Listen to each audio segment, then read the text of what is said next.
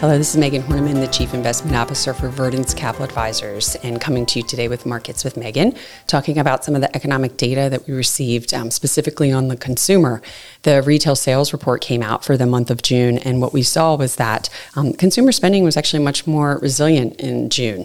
We saw dis- discretionary spending, so think of things on like furniture, electronics, um, especially internet shopping. That saw a pretty big jump in the month of June. Again, one month is not not a trend. Uh, we still think the consumer has quite a bit of headwinds ahead of themselves, whether it's the credit card debt that's growing at a double digit pace, um, especially with credit card rates at a record high. We have student loan debt that has to start being repaid in the in the near term. So all these things, as well as a slowing economy, are, are, are going to weigh on the consumer in the second half of this year.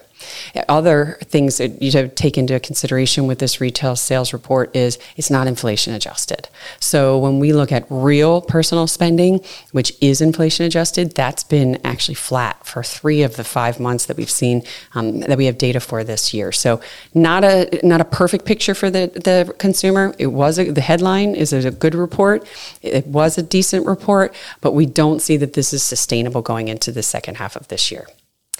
That's all I have today. Um, any questions, comments, or feedback, please, please feel free to reach out to podcast at verdence.com.